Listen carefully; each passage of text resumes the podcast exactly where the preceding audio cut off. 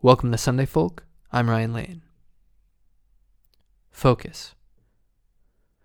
Something pulls our attention in every direction, every second, in every imaginable situation.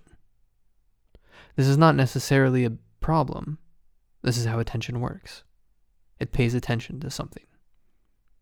In truth, everything that can happen to you appears like this.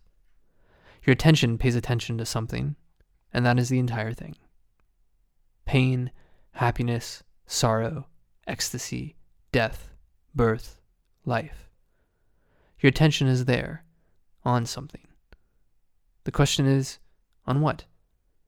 Maybe 20 different thoughts fly into your mind, one after another, to which you react in one way or another, before in comes the next one. Or, perhaps, you try to work on an unthinkably important project, but you can't stop thinking about your brother's depression. Or you become so engrossed in a thing that it completely holds you, as if it, you were in its hand, and your only task in the whole world becomes apparent. Pay attention, and everything will be okay. This all encompassing attention is a universal solution.